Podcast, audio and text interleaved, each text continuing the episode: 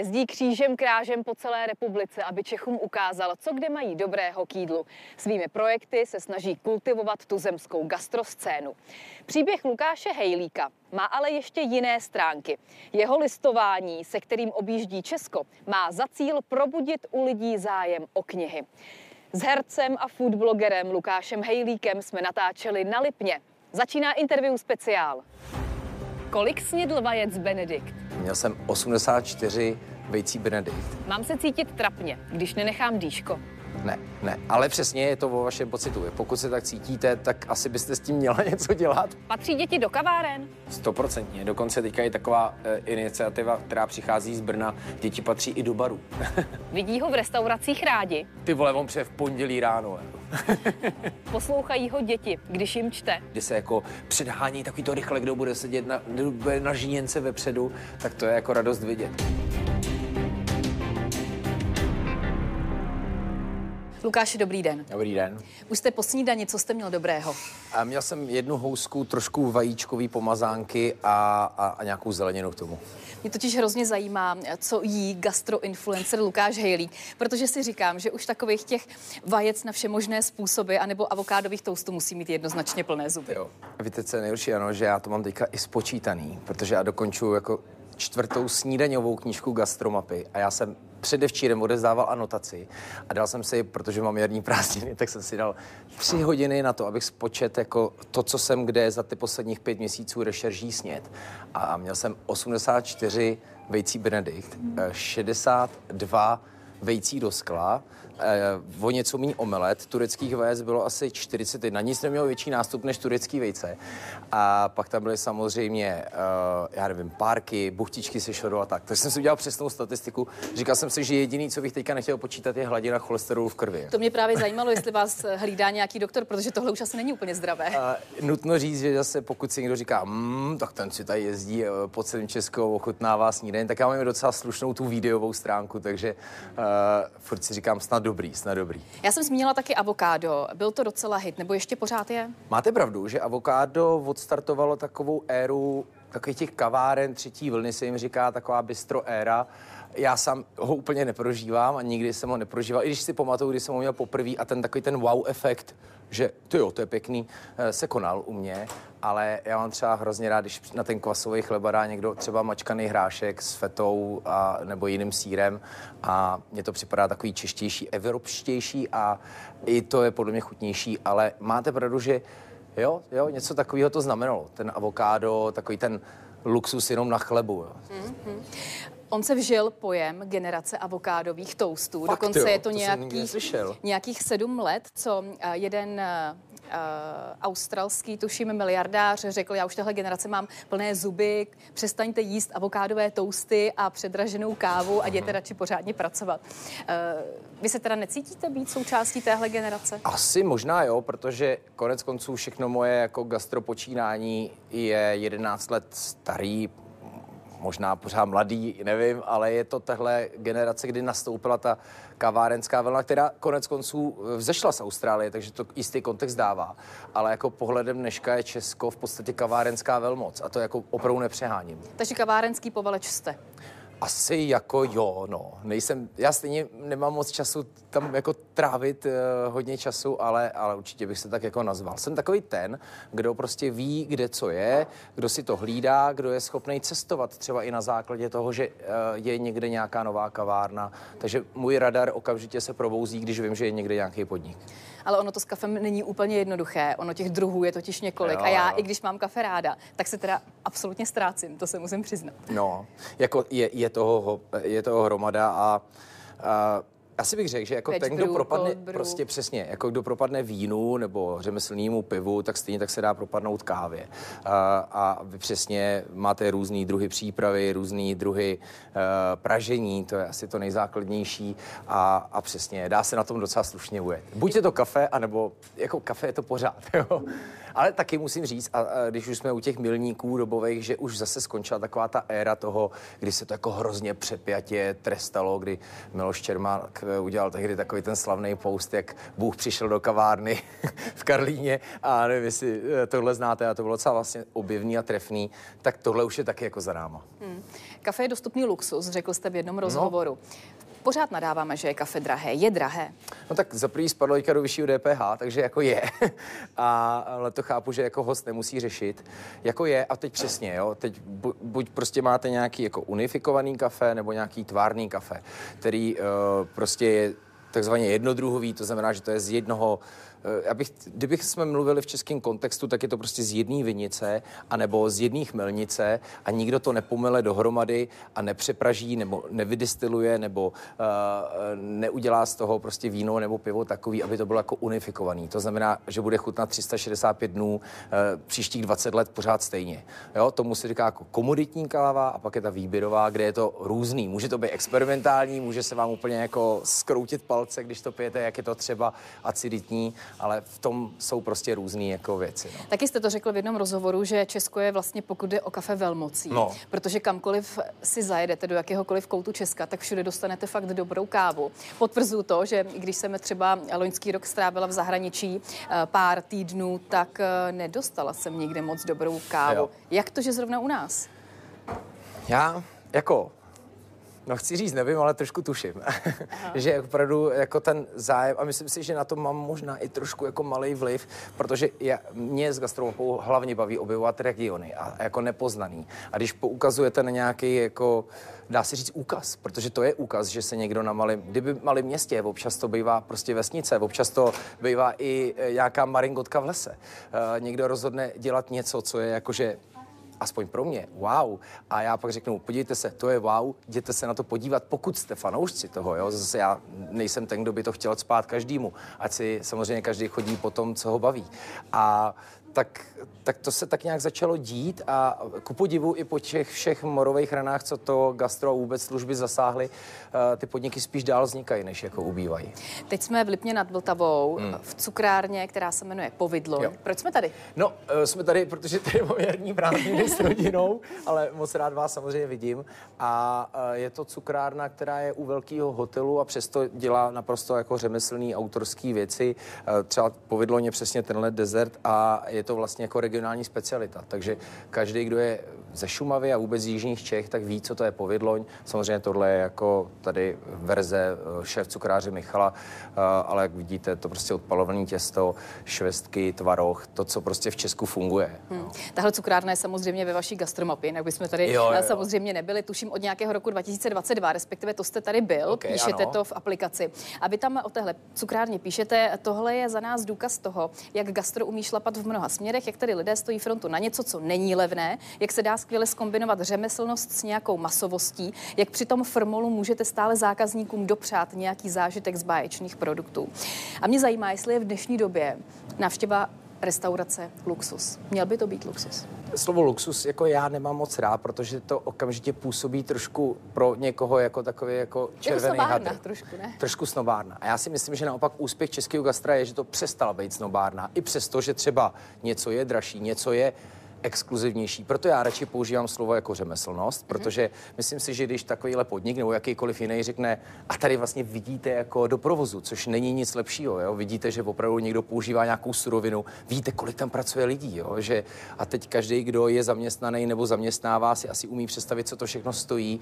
E, energie platíme taky všichni, takže je dobrý, když člověk vidí do toho provozu a i do těch surovin. Takže pro mě by to nemělo být třeba tolik luxus jako zážitek, aby člověk ve výsledku si na konci řekl eh, vyjádřeno pocitem, ale i vlastně penězmi, stálo mi to za to. Jo? Že víme, že to bylo hodně a teďka prostě uh, gastronomické služby zdražily hodně. To cítím jako i já.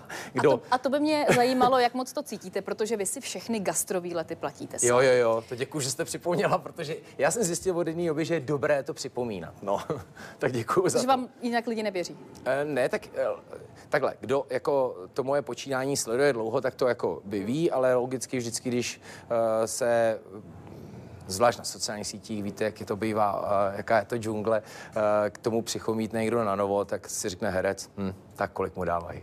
jo, takže a, to je docela pochopitelné. No a obráceně, nakolik vás to teda už všechno vyšlo? Uh, hodně a bacha, tuhle chybu už jsem jednou udělal, že jsem uh, v jednom rozhovoru uh, odstřelil sumu a to jsem opravdu odstřelil a, a pak uh, se mi to nedobrém vracelo, protože prostě uh, No, a to je, mimochodem, já v těch reportech nikdy nepíšu, uh, kolik co stojí, protože mm. já chci, aby se lidi, jako, aby je to zaujalo, aby přemýšleli přesně o těch věcech, o kterých jsem tady jako mluvil a pokud je ten podnik zajímá, tak si řeknou, wow, dobrý, hm, špička, uh, kterou tady mám teda taky moc rád, ty jak to, že stojí 92 korun, to je přece hodně. Teď dřív to stávalo. A buď se vydá, anebo nevydá. A aby až pak si ji třeba dá, si řek, stálo mi to za to nebo ne. Dobře, tak účet z vás nedostanu. Co dýška no, dáváte, kolik? Dýška dávám docela zásadně rád musím říct, 10 eh, nebo 15 minimálně vždycky těch 10. A není to jenom prapodivný zvyk, protože já jsem přemýšlela, kde jinde se dávají dýška. Tak v každé zemi je to jinak. Máme za sebou loňskou cestu eh, do Spojených států, kde vlastně pokud jste spokojená, byste to měla vyjádřit dýškem 24% což je jako opravdu dost. Uh, už při tak vysokých cenách. A je to v každé zemi jinak. Pak prostě ve Francii, v Maďarsku, když dáte dýško, tak jsou jako překvapený, jakože wow. Takže je to jako myslím si u nás docela těch 10% mě připadá jako zdravá věc. Nikdo vás Já jsem nenutí, jako obory. to povinný. Taxikář, kadeřnice, tam nikde se dýška nedávají, tak asi něco necháme, zaokrouhlíme tu část. možná, jo. Za, zaokrouhlíme nějak tu částku, ale že bychom hmm. si řekli, dám z toho 10%. To asi úplně to asi... ne. Ale tohle je téma jako jistého kulturního zvyku, nějaký jako tradice a taky toho, jak moc ty služby máme promítaný do cen, což třeba v Česku nikdy nebylo. Ale zase, já už, a to je možná jako moje sebekritická poznámka, já už se možná při těch svých hodnoceních často dívám na celou tu věc z pozice trošku toho provozovatele, než často, že bych byl ten ombudsman hostů, což já bych primárně chtěl být. No a dobře, tak teď se do něj vžijte. Mám se cítit trapně, když dýško nedám? Ne. Ne, ne, ale přesně je to o vašem pocitu. Pokud se tak cítíte, tak asi byste s tím měla něco dělat a, eh, a příště ho dát. A zvlášť pokud jste byla spokojená, ale je to na vás. Já bych spíš, než jako propagoval to, uh, proč jako nedávat, bych rád říkal, proč ho člověk vlastně jako dává. Mm. Protože zrovna včera jsem tady procházel, bylo 18.45 a pořád tady byla ta fronta a a, přesně jsme si říkali s ženou, hele, ten kluk za tou kasou, ten vypadá už jako, že toho má docela dost. Jo. A přesně jsme si jako představili. Mimochodem i pro mě bylo hrozně dobrý si tohle párkrát vyzkoušet jít na plac. Teď mám domluvenou i službu v kuchyni a opravdu si my, aspoň takhle jako rekreačně dát nějakou směnu tvrdou, protože je to fakt strašná práce.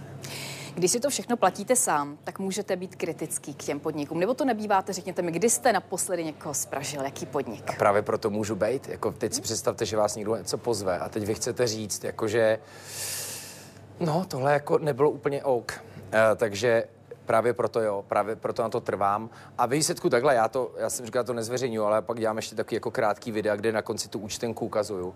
A stalo se mi to docela nedávno v jedné ostravské kavárně. A asi jako tam teda nebudu konkrétní, ale vy, prostě takhle. To, že to píšu na gastromapu, znamená, že jsem byl spokojený. Když nejsem spokojený, tak o tom prostě mlčím. Celý ten projekt má být pozitivní a věřím, že pořád je. Já vlastně nechci nikomu ubližovat, já jim chci svým způsobem pomáhat a propojovat je s těma nadšencema.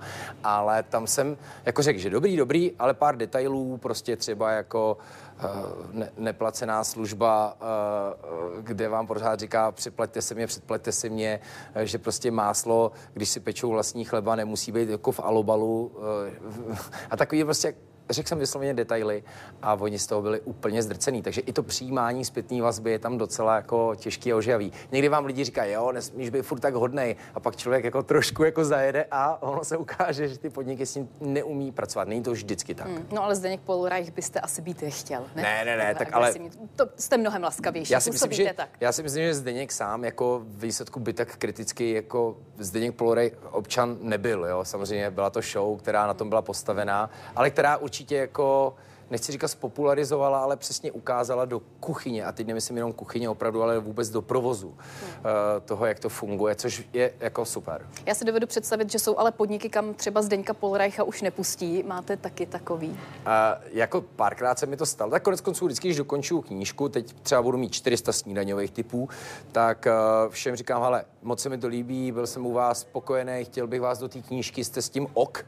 A tak se mi třeba stane ve třech případech, že ne, což si myslím, myslím, že je pořád mizivé procento, ale ty důvody většinou nejsou třeba osobní, ale stalo se mi to teďka s jednou takovou krumlovskou restaurací, která jako napsala, že se ode mě chtějí distancovat a nesouhlasí s tím a říkám, jako já po vás vlastně nic nechci, vy jediný, co mě vy mě maximálně nemů, nemůžete pustit do podniku, nebo mi řeknete, abych u vás někde nepsal, což jako samozřejmě úplně v pohodě. Hmm.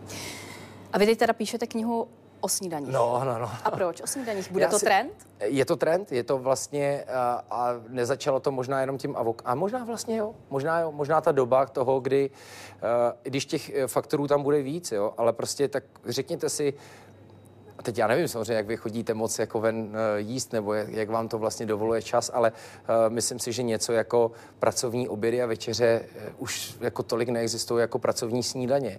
A možná, když už jsme tady použili slovo luxus, pro někoho je možná často dneska snadnější si dopřát ten snídaňový luxus. Mimochodem často zaplatíme za snídaní i víc než za oběd. Nebo chceme zaplatit, protože tam není takový ten kulturní zvyk toho, že snídaně má stát do. Jo, ale najednou je to nový jídlo, který jsme nikdy předtím mm, jako neměli. Zmínil jsem vejce Benedikt a to je samozřejmě totální bestseller, uh, i přesto, že už mě teče všude, uh, tak, uh, tak je to pro nás jako nová věc. Uh, asi a to už bude totálně povrchní a spoustu lidí s tím naštvu. Eh, řekněme si, že taky dneska lidi mají sociální sítě, Instagram a vizualita ráno, když je prostě denní světlo, hezký snídaně, funguje prostě víc než v nějaký tmavý hospodě, kde máme daných 8 knedlíků, i když plocha, knedlíky furt fungují. Takže eh, je tam spousta těch aspektů. Hmm. Tak se nepustit do téhle druhé snídaně, můžete to nakrojit, jak to děláte na Instagramu. Že jsme udělali, no, že jsme může. udělali kat. A, ah, tak to se mi moc nepovedlo.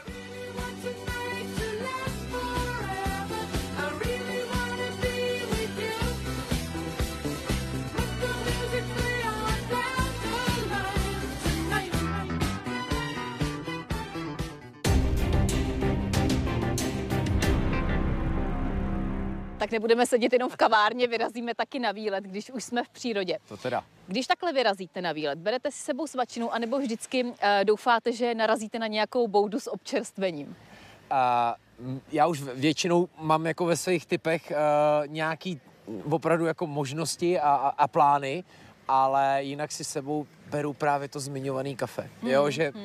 Uh, ve chvíli vím, že tam nemám útočiště, co se týká filtrované kávy, tak to beru sebou, takže jsem takový ten, eh, jak říká můj syn Vojta, a zase to tátový kafe, jo, takže to, to si beru, ale jinak, uh, jinak jsem schopný si zajet třeba 20-30 kilometrů. Hmm, hmm. Ale zrovna tady je teďka ku podivu hodně dobrý na Lipně. No a když ale eh, křižujete republiku, tak třeba někde u driveu přibrzdíte, ne? Nebo? A moje žena a, a syn Vojta zmiňovaný jsou štamgasti.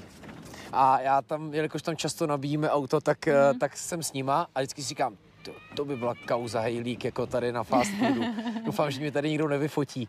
Eh, najdu na gastromapě třeba i nějakou úplně obyčejnou hospodu, kde mi uvaří úplně obyčejný guláš a napadla mě třeba taková severka ze seriálu Most. A, a, já jsem se narodil v Mostě. Aha. jako ne, ne, že bych byl rodák z Mostu, ale uh, v severce jsem teda nebyl. Uh, tak tyhle místa uh, tam nenajdete.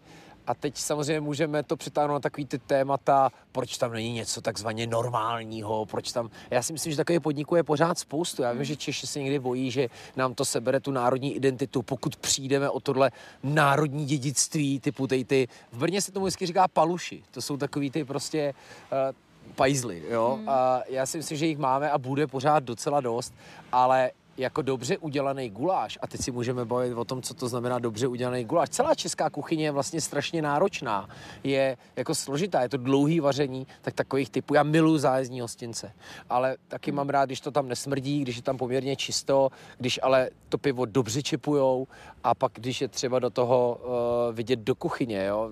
Je jeden hostinec před Strakonicema, uh, kde to vedou Jiskrovi a to je třeba úplně jako reklama na gastronomii. To je oslava starých časů, ale dnešním jako stylem a to je pane jo, takhle by se na to každý mohl koukat. Stejně tak mám prostě zájezdní hostinec u Kutný hory. A taková ta venkovská hospoda, jak jste říkali, že k tomu říkají v Brně?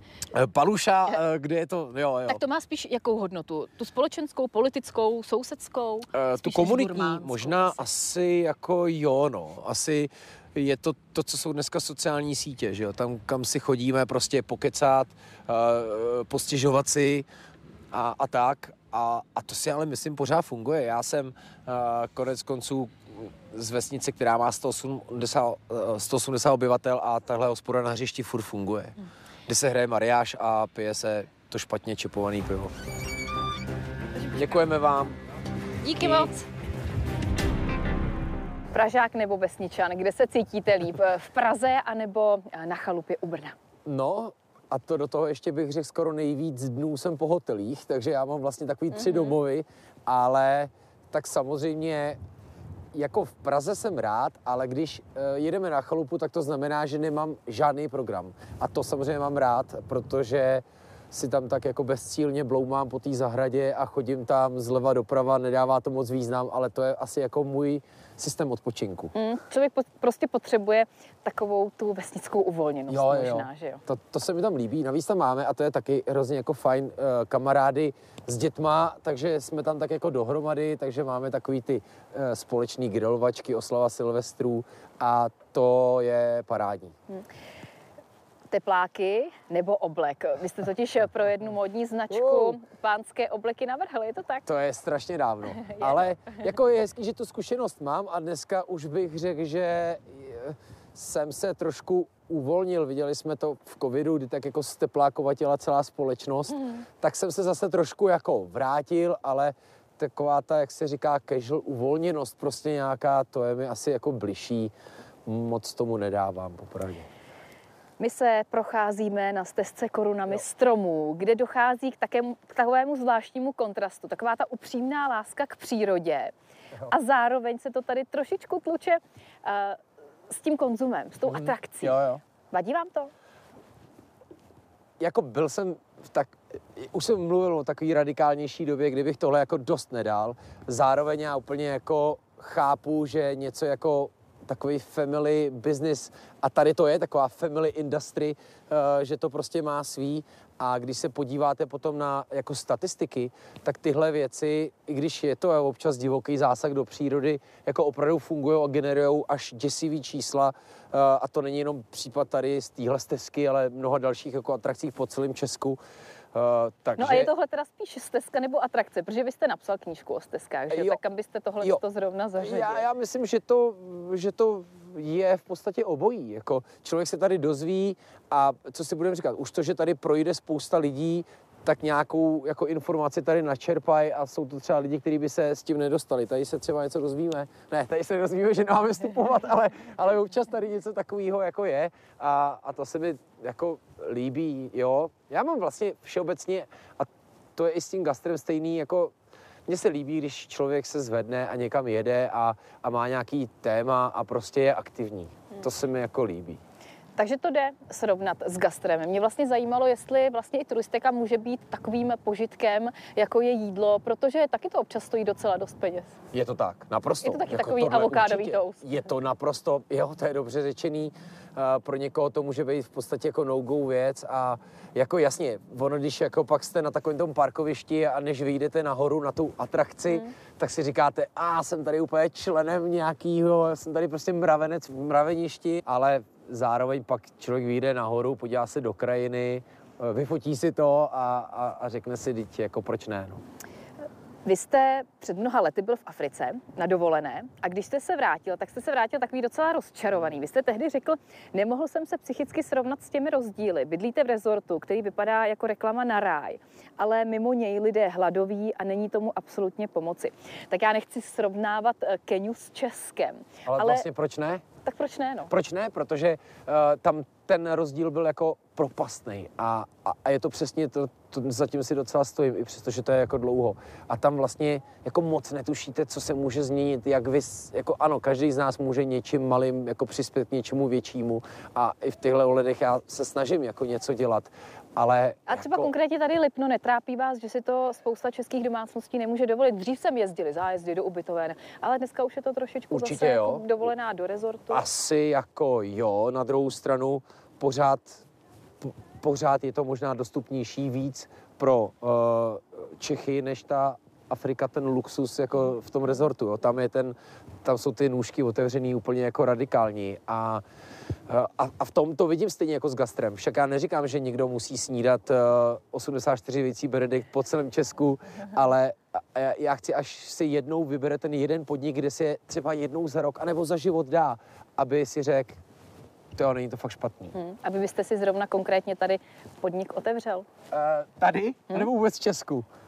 Tak začneme tady. Uh, ne, ne, ne, já bych si, eh, já si odpovím že bych se ho neotevřel nikdy v Česku, ale, ale ne, ne, ne. Já jako obdivuju ty lidi, že to dělají, rád jim v tomhle budu pomáhat, ale rád budu objevovat a, a mě baví eh, jako to moje cestovní DNA a, a, a, a prostě ty přesuny těch táborů mě to baví a vím, že jako mít něco jako podnik znamená prostě být tam, věnovat se tomu, sloužit tomu a, a dělat ty služby pro ty lidi a to já bych prostě nezvládl. Tak o to víc jako budou obdivovat všechny, co to budou dělat místo mě.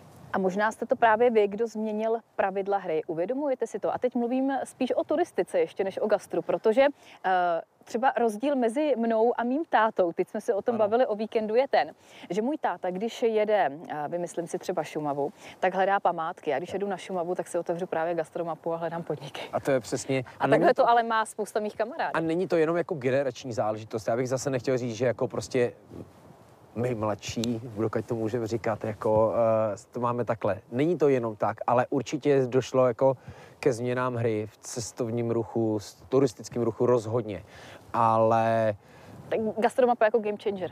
Možná, možná jo. Na druhou stranu i třeba architektura, design, umění, pro někoho třeba i takováhle atrakce, jo, protože to někde viděl Možná jo, ale říkám, zase se vracím k tomu, že já jsem prostě rád, že lidi jsou aktivní, že porovnávají, něco jim sedí víc, něco míň a pro někoho prostě bude furt jako příroda, nedotknutelnost, co nejméně lidí, jako hrát prim, a pro někoho, někoho tam třeba vyšle jako jídlo, ale neznamená to, že u toho si nepůjde do přírody. Pokud se lidi budou chovat hezky a nebudou po sebe dělat bordel, tak si myslím, že jako je to jenom dobře. Pane Johnson, když už nemyslíte na své zdraví, mějte alespoň ohled na zdraví tady dozorců. To jsou nekuřáci.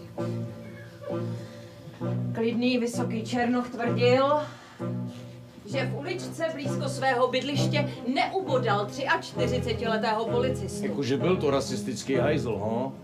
Kdybych chtěl někoho vodila, tak bych si vybral přesně chlápka, jako byl on, ho?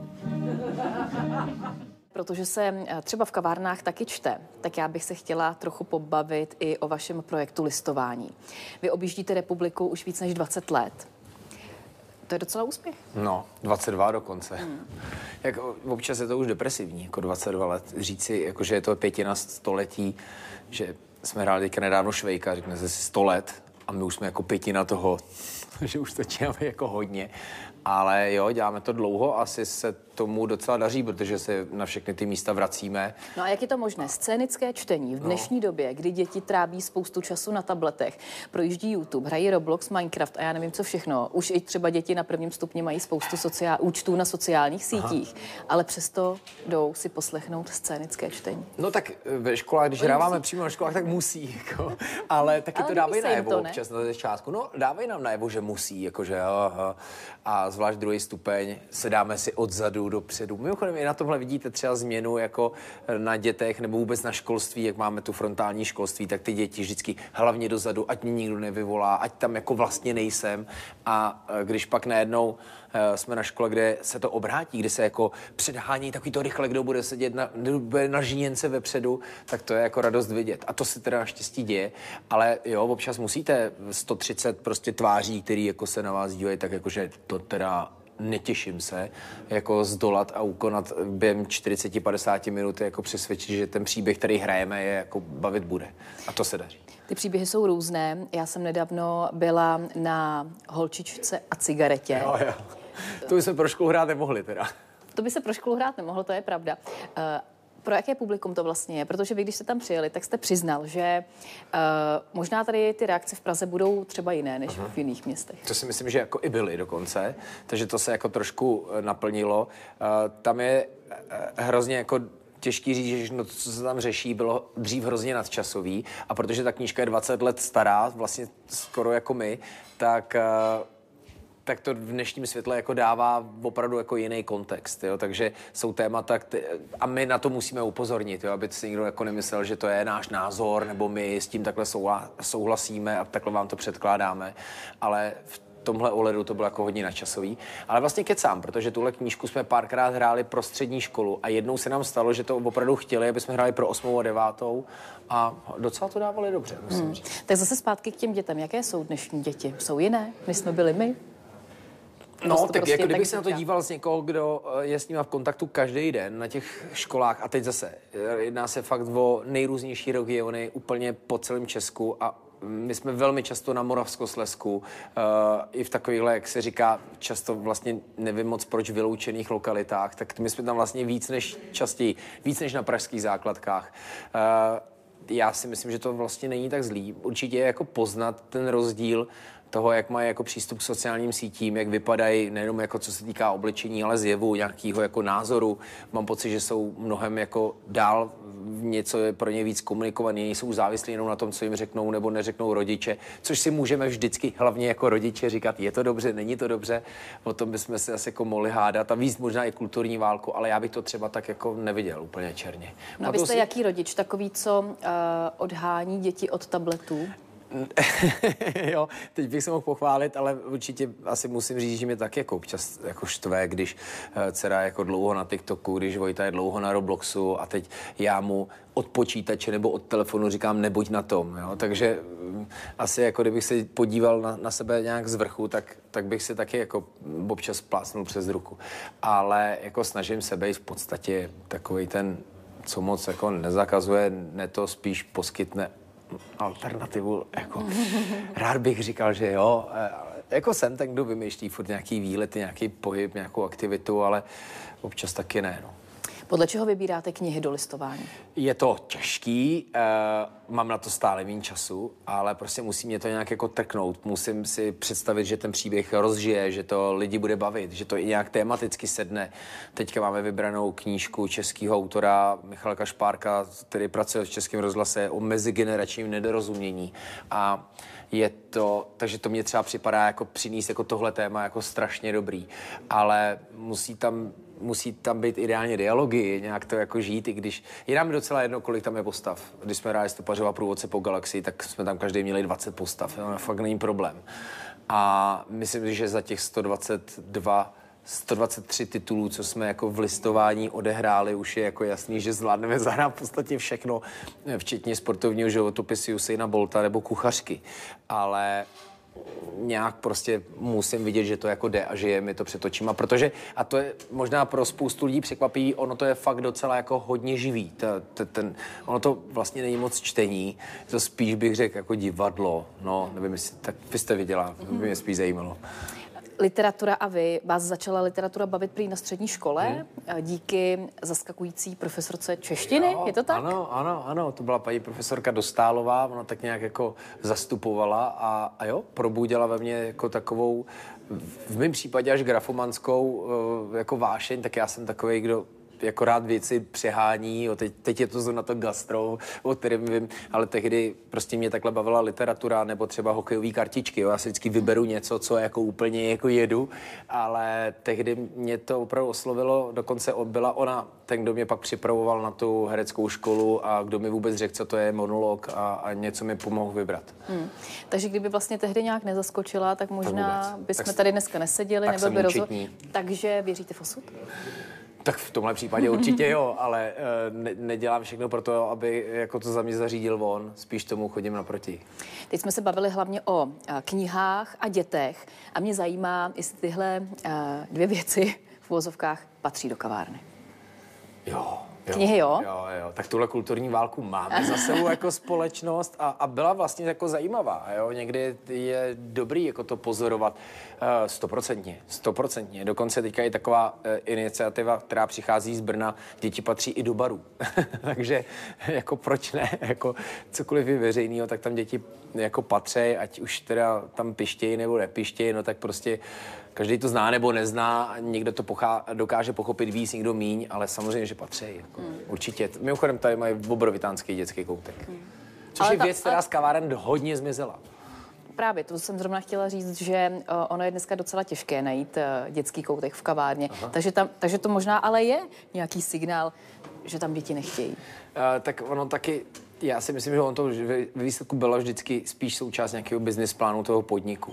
Ale ono na první dobrou vám to připadá jako super, ale jako, a no teď zase budu vypadat jako hrozně radikálně, ale on to vlastně vy chcete, aby tam přicházeli hosti, ideálně hodně, aby si toho co nejvíc dali a zase odešli a vystřídali ideálně další. Zase nechcete někoho, kdo tam stráví půl dne u jednoho kapučína. Je to úplně stejný téma, jako jestli mají lidi pracovat s počítačem v kavárně. Takže jenom tady je to choulostivý tím, že se bavíme o jako rodičích a dětech, jo? ale uh, takže a mimochodem mít takovou brigádu, kde bych třeba šestkrát denně uklízel jako dětský koutek po někom, muselo by to být opravdu hezký. Jo? Takže v tomhle se ta doba jako vyměnila. A svým způsobem díky bohu, že ty lidi chodí do těch podnicích kvůli tomu, co nabízejí, než to, co je jako vedlejší služba. Hmm. Takže knihy ano, děti ano, co počítače?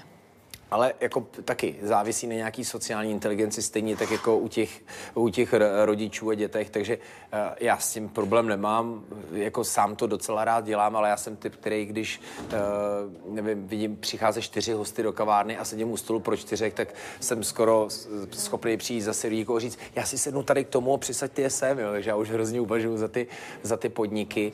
A Vy jste někde mluvil o tom, kolik stojí uh, takový člověk, co pracuje s počítačem v kavárně? To, já jsem tohle někdy jako slyšel, takže nevím, jestli to jako je pravda, ale říká se, že samozřejmě v kavárně, která jako je vytížená, plná, postavená na tom, že kafe, eh, zákusek s sebou, sendvič a jdu, tak je to třeba jako pětistovka za půl hodinu. No. Je A taky jsem dost. slyšela diskusi o tom, že by se to mohlo spoplatnit. Hmm. Ono, každý o tom uvažuje jako různě. Komunikovat to bude radost. Podívejte, jak to dopadlo uh, s těma dětma v tom podniku, kterým, na který asi myslíme. Ale jako každý, ať se k tomu postaví.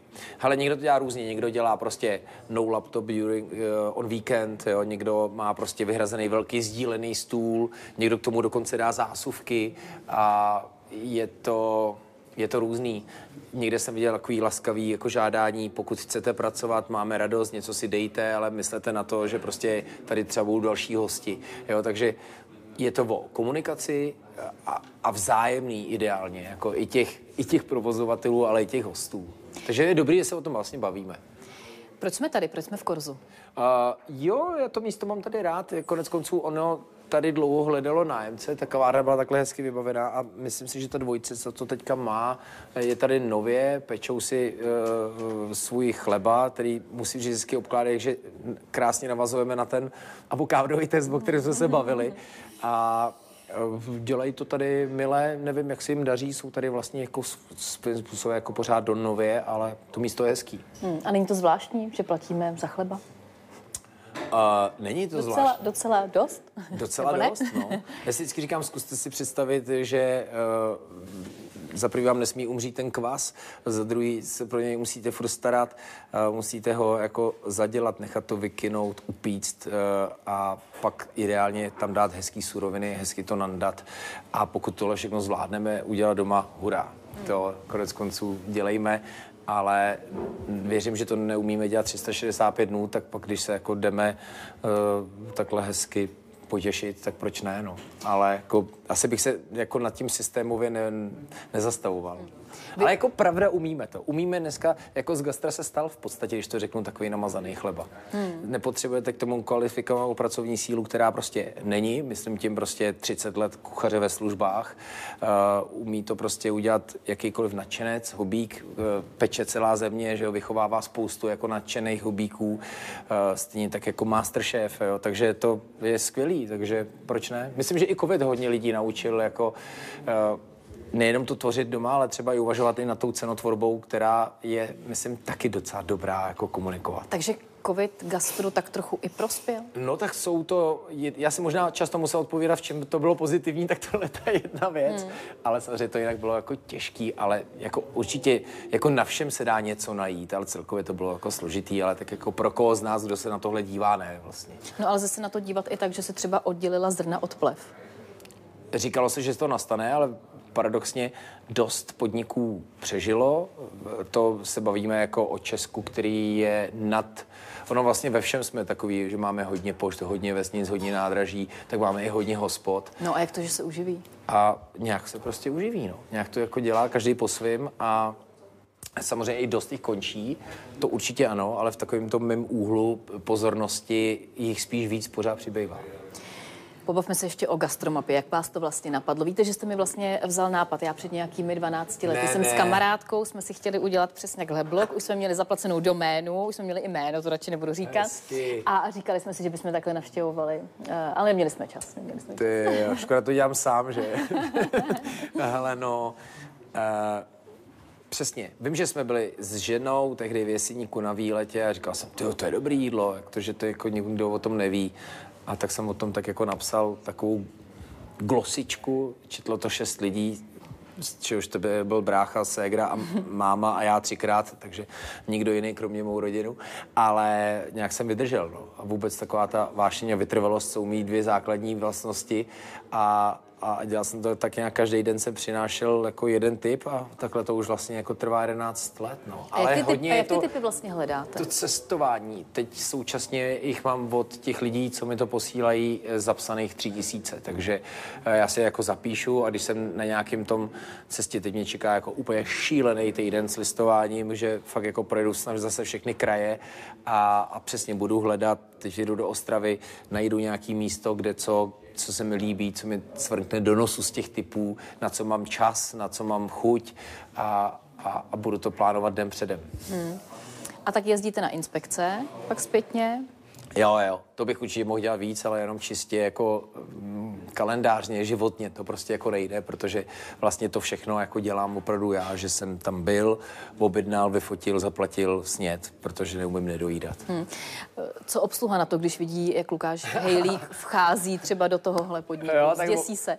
No tak jako eh, byla doba, kdy mě spíš lidi poznávali z televizních seriálů, to už jako je dávno pryč ale jako ne, je, to, je to různý. Někdy občas v těch kavárnách to bývá, jakože pamatuju si v Bruntáleš, tak si to vypípnete, když, když slečna takhle se na mě podívá a řekne, ty vole, on v pondělí ráno, jako. že úplně tak jako spontánně, jak to bylo jako hezký, ale spíš se jako nic neděje. Jeden číšník v Plzni to bylo taky hezký, říkal, tak já na vás tady čekám dva roky a vy přijdete, když máme soukromou akci. Přijďte zítra, říkám, to už nejsem v Plzni, tak uh, pak mi to vyšlo asi o dva měsíce později. Jo? Takže to je těžký, neříkám o tom těm podnikům. To je věc, kterou já můžu udělat, nikomu neříkat, že se zjevím, dělat si rezervaci na cizí jméno, pokud je vůbec potřeba a, a prostě pak už vám to stejně jinak neuvařej. Chleba už je stejně dávno zadělaný a upečený, takže uh, a pokud vlastně to někdo trošku přetvoří, dávám toho víc, jo, nebo to nějak jinak nám dá, tak se to stejně jako nevyplatí a vymstí se mu to, protože někdo uvidí fotku a řekne, ale teď ta moje kulajda vypadala úplně jinak. Hmm. Hmm, tak to je blbý. No. no a taky nenavštěvujete ty podniky, které zrovna otevřou. Proč? To se docela jako teďka, to už je taková osobní moje, jak já jsem taky sám sledující někoho, tak mě docela jako začalo možná, můžu asi použít slovo iritovat, jak vlastně všichni naklušou v den, ale jako na jednu stranu to je super, že my se tady prostě bavíme o chlebu, bavíme se o tom, že prostě by bylo dobré, aby se hosti točili, že už nelákáme na dětský koutek, že vidí, že to gastro opravdu posílilo, že ty lidi cestou vysloveně za tou jejich službou.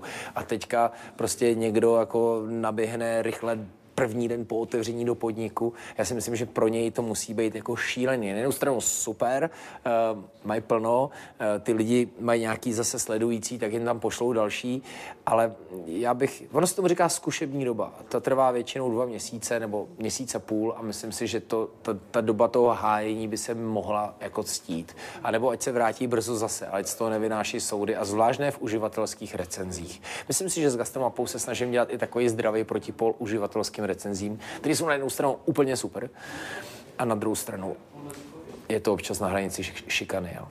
Pokud je teda o jídlo, tak Česko patří, uh, asi se shodneme na základě i tohohle rozhovoru, ke špičce.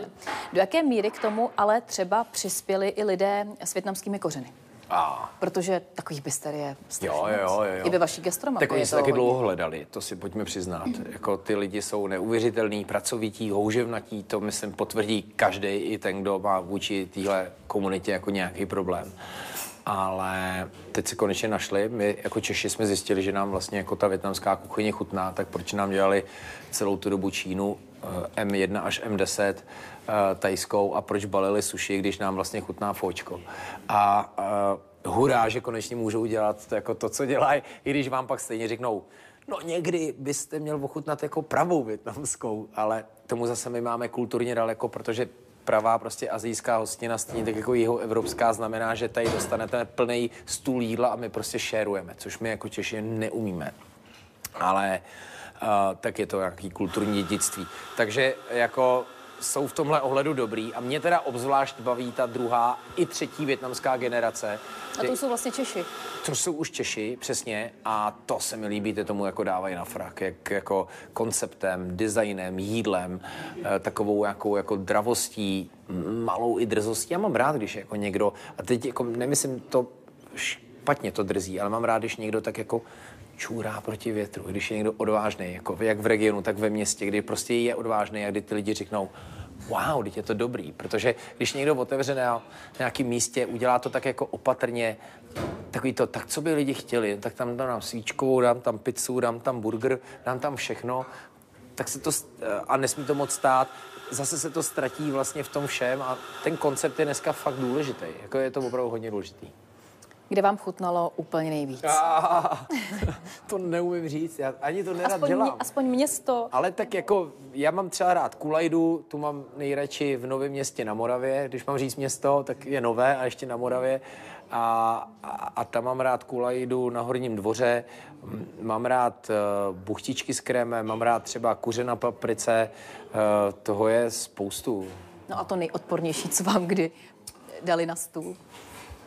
No, to ani nemám třeba zdefinovaný, jakože úplně, uh, co to je. Hmm. Ono to se možná nějaký souvisí s tím, že já jsem úplně asi schopný všechno sníst, jakože asi ale úplně všechno. a to jsem tak, no, tak takhle, úplně všechno zase ne, jo, ale teď mi napadlo pár věcí, které bych nesnět, ale jako jinak uh, jsem zvědavý hodně. Jste dobrý foodbloger. Co ku, kuchař, Lukáši? A, uh, tak asi by u spousty toho, co jsem řekl, bylo dobrý, aby u toho byla moje žena a dávala jako nějaký, nějak by to uzemňovala, jo, ty moje vzletné věci. Uh, tak tam by jako řekla, že to jako není žádná sláva. My se hodně lišíme v tom, že já jsem improvizační typ a ona je přesně ten, kdo má rád recept. A jako uh, já jsem velmi experimentátor, takže jako jako já myslím, že mi to jde, ale už se tomu zase tak moc nevěnu. Byla doba, kdy jsme tak jako vařili spolu a teď tam probíhal takový ten balet, tak jsme tam tak jako kroužili a ten udělal to a ten tohle. Teď už se to nekoná, už jako říká, ne, ne, ne, to na mě. A moje žena vaří fantasticky teda. Moc vám děkuji za rozhovor. Já teď děkuju, děkuju moc. Jdeme na to.